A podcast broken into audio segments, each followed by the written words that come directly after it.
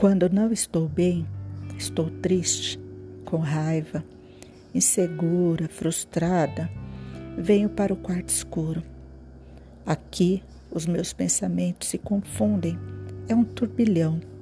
O coração dispara, dá medo e eu só quero dormir, dormir e dormir. Como se dormir trouxesse a solução de tudo. Como se após dormir eu levantasse e tudo estivesse resolvido. Mas a gente sabe que não é assim, porque tudo está dentro da gente.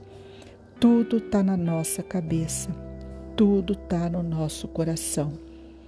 Mas aí é tarde, aí é tarde demais, porque eu já tomei um remédio e dormi.